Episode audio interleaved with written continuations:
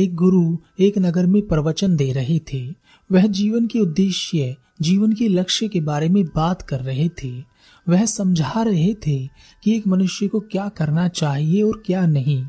प्रवचन समाप्त होने पर एक युवक भीड़ से खड़ा हुआ और उसने कहा, गुरुदेव, मैं एक सवाल का जवाब चाहता हूँ। आज तक इस सवाल का जवाब कोई भी बड़े से बड़ा गुरु नहीं दे पाया। क्या आप दे सकेंगे? गुरु ने कहा जब कोई नहीं दे पाया तो मैं क्या दे सकूँगा? मैं इसका उत्तर ना दे सकूँगा। रहने दो, मत पूछो। युवक ने कहा, ऐसे कैसे? पूछना तो पड़ेगा ही। आप गुरु हैं, सवाल का उत्तर तो देना ही पड़ेगा। और मैं आपसे पूछना चाहता हूँ कि जो आप कहते रहते हैं कि मन को रोको, क्रोध को रोको काम वासना को रोको, दुख को रोको, आखिर हम इन सब चीज़ों को क्यों रोके? और क्या जीवन भर रोके रहने से कुछ होगा? और आप क्यों रोकना चाहते हैं? जिसे जो आ रहा है, आने दो। जो जैसे जी रहा है, जीने दो। आप तो इन सब लोगों के जीवन में एक दुख और बढ़ा देते हैं कि अब कुछ रोकना भी है, कुछ जानना भी है। आप लोग ऐसे बात करते हैं कि यह लोग सामान्य जीवन भी सही से नहीं जी पाते और दूसरे जीवन की कल्पना करते करते मर जाते हैं। तो आप लोग इन सब मनुष्यों पर उपकार करो और यह रोकने टोकने का काम बंद करो। यह कहकर वह युवक गुरु की ओर देखने लगा कि गुरु कुछ कहेंगे। थोड़ी देर बाद गुरु ने कहा, ठीक है। और वह यह कहकर वहाँ से चले गए और वहाँ बैठे सभी लोग उस युवक की बात से बहुत प्रभावित हुए। गुरु वहाँ से एक दूसरे नगर चले गए। और वहाँ पर अपना प्रवचन दे रहे थे। वह युवक भी गुरु के पीछे पीछे वहाँ पहुँच गया और उसने फिर से गुरु से वही प्रश्न दोहराया। गुरु ने इस बार भी उस युवक के प्रश्न का कोई जवाब नहीं दिया और कहा, ठीक है। यह कहकर गुरु वहाँ से चले गए। उस नगर के लोगों को भी उस युवक की बात बिल्कुल उचित लगने लगी और उन्होंने उस युवक की बहुत प्रशंसा की। इसी तरह वह गुरु जब भी किसी नगर या गाँव में जाते और अपना प्रवचन देते, पीछे पीछे वह युवक भी चला जाता और गुरु से वही सवाल करता। और हर जगह वह युवक सबका ध्यान अपनी ओर आकर्षित करता। अब उस युवक को मज़ा आने लगा था। वह बस इंतज़ार में बैठा रहता कि कब गुरु कहीं प्रवचन देने जाएँगे और वह फिर से उनसे वही कठिन सवाल पूछेगा। कुछ दिनों बाद वहाँ के राजा ने गुरु को अपने दरबार में आमंत्रित किया। वहाँ आम जनता भी थी, सभी को बुलाया गया था, ताकि गुरु के प्रवचनों को सब सुन सके। जब उस युवक ने यह सुना तो वह बड़ा खुश हुआ। उसकी खुशी का ठिकाना नहीं था। वह रात भर सोचता रहा कि कल जब वह राजा के समक्ष गुरु से वही सवाल करेगा तो गुरु कोई जवाब नहीं दे सकेंगे। बाकी लोगों की तरह राजा भी मुझसे खुश हो जाएगा और हो सकता है वह मुझे कोई बड़ा इनाम भी दे दे। अगली सुबह गुरु राजा के दरबार में पहुँचे। वह युवक भीड़ में दरबार में पहुँचा। गुरु ने कहा, प्रेम वह नहीं है जिसे हमें दिखाना पड़ता है। प्रेम तो वह है जो बिना दिखाए भी दूसरों तक पहुँच जाता है। प्रेम करो, नफरत नहीं, नफरत रोको शारीरिक वासना प्रेम नहीं होती। प्रेम शरीर से कहीं ऊपर है। प्रेम के लिए शरीरों की आवश्यकता नहीं पड़ती। यह तो बस हो जाता है। प्रेम चाहते हो तो क्रोध को छोड़ दो, नफरत छोड़ दो, लालच छोड़ दो, वासना छोड़ दो। गुरु ने अपना प्रवचन समाप्त किया।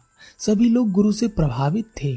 तभी वह युवक भीड़ से निकल कर आया और उसने गुरु से कहा महाराज, मैं गुरु से, मैं गुरुदेव से एक प्रश्न पूछना चाहता हूँ। आज तक मेरे इस प्रश्न का जवाब कोई नहीं दे पाया। खुद मैंने इन गुरु से कई बार यह प्रश्न पूछा है, पर इनके पास भी इसका कोई जवाब नहीं है। राजा ने कहा, अपना सवाल पूछो। युवक ने कहा, सवाल पूछने से पहले मैं वचन चाहता हूँ कि इस बार गुरु अपना जवाब ज़रूर देंगे। राजा ने कहा, मैं वचन देता हूँ।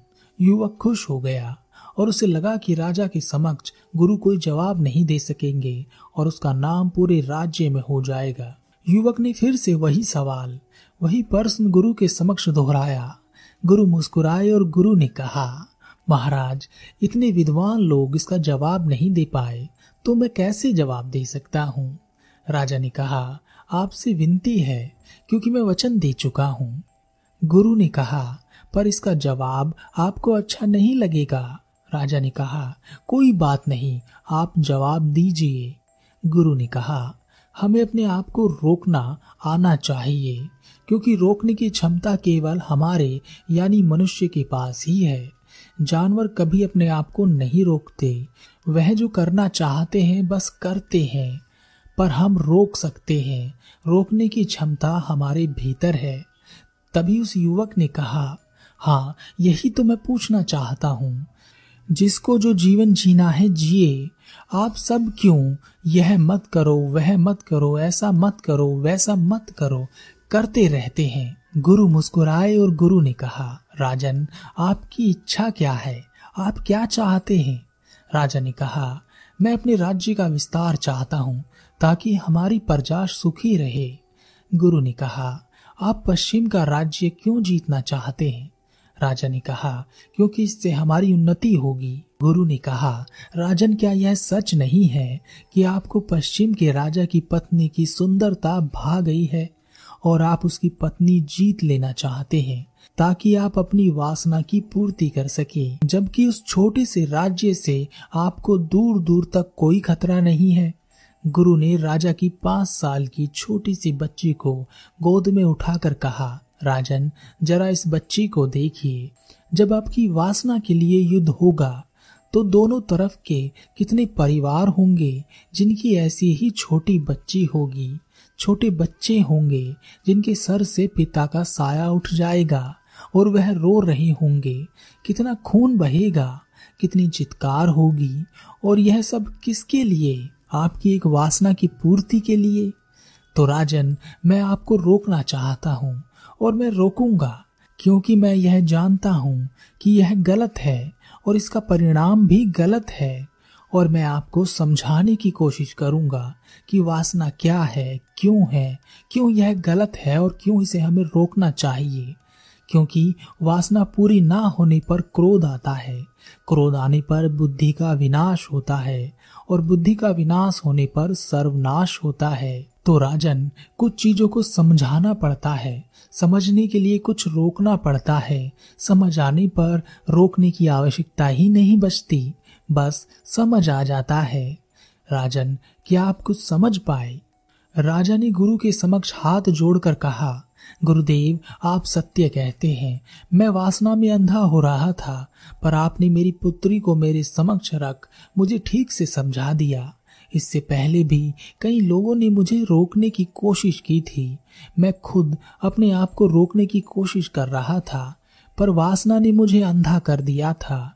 अब मैं समझ गया हूँ। अपनी काम वासना की पूर्ति के लिए अब मैं कोई युद्ध नहीं करूँगा।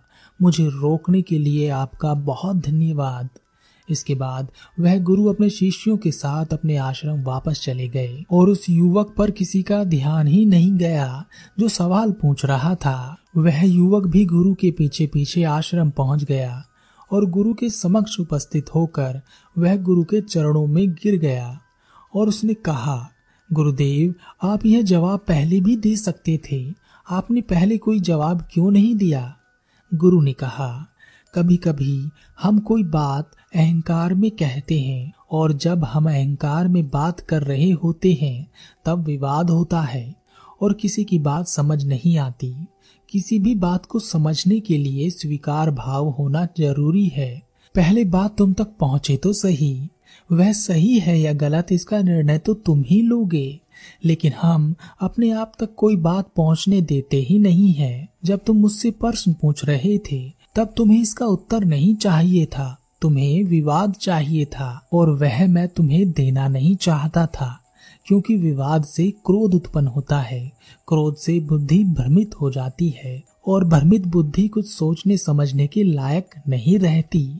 युवक ने कहा, गुरुदेव, मैं कुछ पूछना चाहता हूँ आपसे, क्या मैं पूछ सकता हूँ? गुरु ने कहा हाँ पूछ सकते हो। युवक ने कहा, हम यह कैसे जाने कि हमें खुद को जानना है? यह जीवन का लक्ष्य खुद को जानना है। बार बार आपसे यह बातें सुनते तो हैं, पर समझ नहीं आता कि जो हम पहले से जानते हैं, क्या वह सही नहीं है? पर आगे क्या जानना है? क्या जो हम जानते हैं, उसके अलावा भी कुछ हो सकता है? यह कैसे जाने या समझे?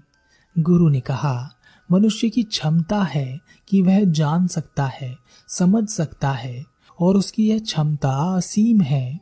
जानवरों के पास यह नहीं है। जीवन का लक्ष्य खुद को जानना ही है। बचपन से लेकर बुढ़ापे तक हम अपने आप को जानते हुए ही आते हैं और यह सीखना या जानना कभी नहीं रुकता। बचपन में जो तुम जानते थे, आज तुम उससे कहीं ज़्यादा जानते हो और किसके बारे में जानते हो, अपने बारे में ही ना। तो यह जीवन और इसका लक्ष्य अपने आप को जानना ही है। युवक ने कहा, पर गुरुदेव, आप तो बहुत कुछ कहते हैं, बहुत बड़ी बड़ी बातें करते हैं, ध्यान और ज्ञान की बातें करते हैं, लेकिन क्या एक व्यक्ति जो पारिवारिक है, मेहनत करता है, अपने बच्चों का और अपनी पत्नी का और अपने बड़ों का ख्याल रखता है, किसी को दुख नहीं पहुंचाता, पर वह इन ध्यान और ज्ञान की बातों से दूर रहता है और इसी में अपना पूरा जीवन निकालता है और बूढ़ा होकर मर जाता है। तो क्या ध्यान और ज्ञान ना प्राप्त कर उसने कोई पाप किया है? क्या उसका जीवन व्यर्थ चला गया? गुरु मुस्कुराए और गुरु ने कहा, क्या ऐसा कोई व्यक्ति है? और अगर ऐसा कोई व्यक्ति है तो वह बहुत बड़ा ज्ञानी और ध्यानी है। वह संसार को बहुत करीब से देखता है। तभी वह जानता है कि संसार में खुश कैसे रहा जा सकता है। वह दुखी भी होता है तो खुश होता है। सबका ख्याल रखता है, किसी को दुख नहीं पहुंचाता। अगर ऐसे व्यक्ति हैं तो उन्हें अलग से ध्यान और ज्ञान प्राप्त करने की कोई आवश्यकता ही नहीं है, क्योंकि यह उनके पास पहले से ही होगा। क्योंकि जिनके पास यह नहीं होता, वह तो जीवन भर बस उलझते ही रहते हैं। अपने साथ खेलते रहते हैं और जब यह माटी का पुतला, यानी शरीर टूटता है तो रोते हैं। तुमने देखा उन लोगों को जो अपने माता पिता पर हाथ उठाते हैं? देखा उस पिता को जो अपने पुत्र से नफरत करता है? देखा उस पत्नी को जो अपने पति को पसंद नहीं करती? देखा उस पति को जो दूसरी स्त्री के चक्कर में पड़े रहते हैं? देखा उस लालच को जो युद्ध कराता है? दो देशों में नहीं, दो राज्यों में नहीं, अपितु दो इंसानों में भी कराता है। और अगर किसी के जीवन में यह सब कुछ नहीं है तो उसे कुछ जानना नहीं है, क्योंकि ज्ञान और ध्यान के बाद भी वह ऐसा ही होगा जैसा तुमने बताया।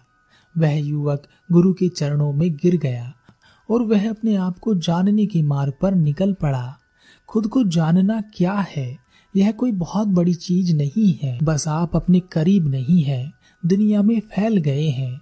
नहीं तो आप सबके पास, पूरी दुनिया के पास एक सी ही शक्ति है।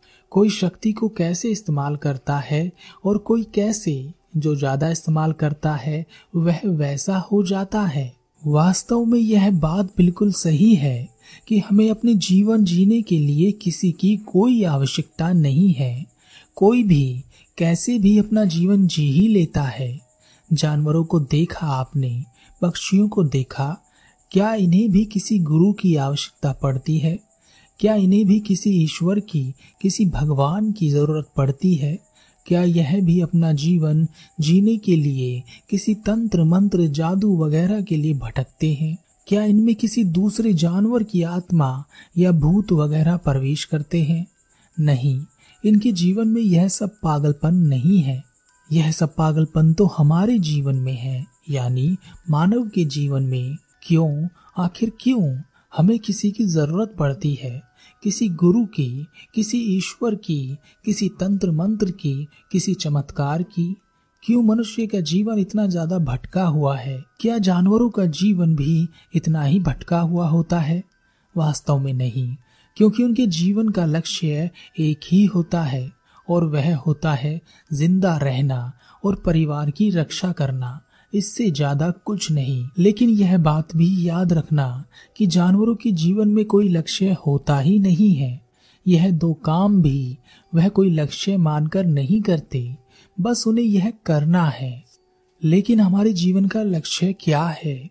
यही सवाल हमें ज़िंदगी भर परेशान करता रहता है, जबकि हम मनुष्य के जीवन में बहुत सारे लक्ष्य हैं। किसी को अधिकारी बनना है, किसी को सरकारी नौकरी लेनी है, किसी को अच्छी पत्नी चाहिए, किसी को ईश्वर की प्राप्ति करनी है, किसी को अभिनेता बनना है तो किसी को नेता बनना है। और अगर यह सब लोग वह बन भी जाएँ, जो वह चाहते हैं तो भी इनके लक्ष्य कभी खत्म नहीं होते, नया लक्ष्य पैदा होता है। पर इनमें से कोई भी लक्ष्य जीवन की पूर्ति करता ही नहीं है। हमेशा लगता है कि कुछ अधूरा है और यही अधूरापन हमें हमारे गुरुओं के पास ले जाता है, सन्यासियों के पास ले जाता है, ईश्वर की खोज में निकलने के लिए कहता है, क्योंकि कुछ सवाल हमारे भीतर ऐसे उत्पन्न होते हैं जिनका जवाब लाख कोशिश करने पर भी हम अपने आप को नहीं दे पाते। तब हम किसी ऐसे व्यक्ति को ढूंढते हैं जो इन सवालों के जवाब दे सके। लेकिन क्या वास्तव में मनुष्य को इतना सारा सर दर्द लेने की आवश्यकता है? क्या वह केवल जीवन को जीवन मानकर नहीं जी सकता?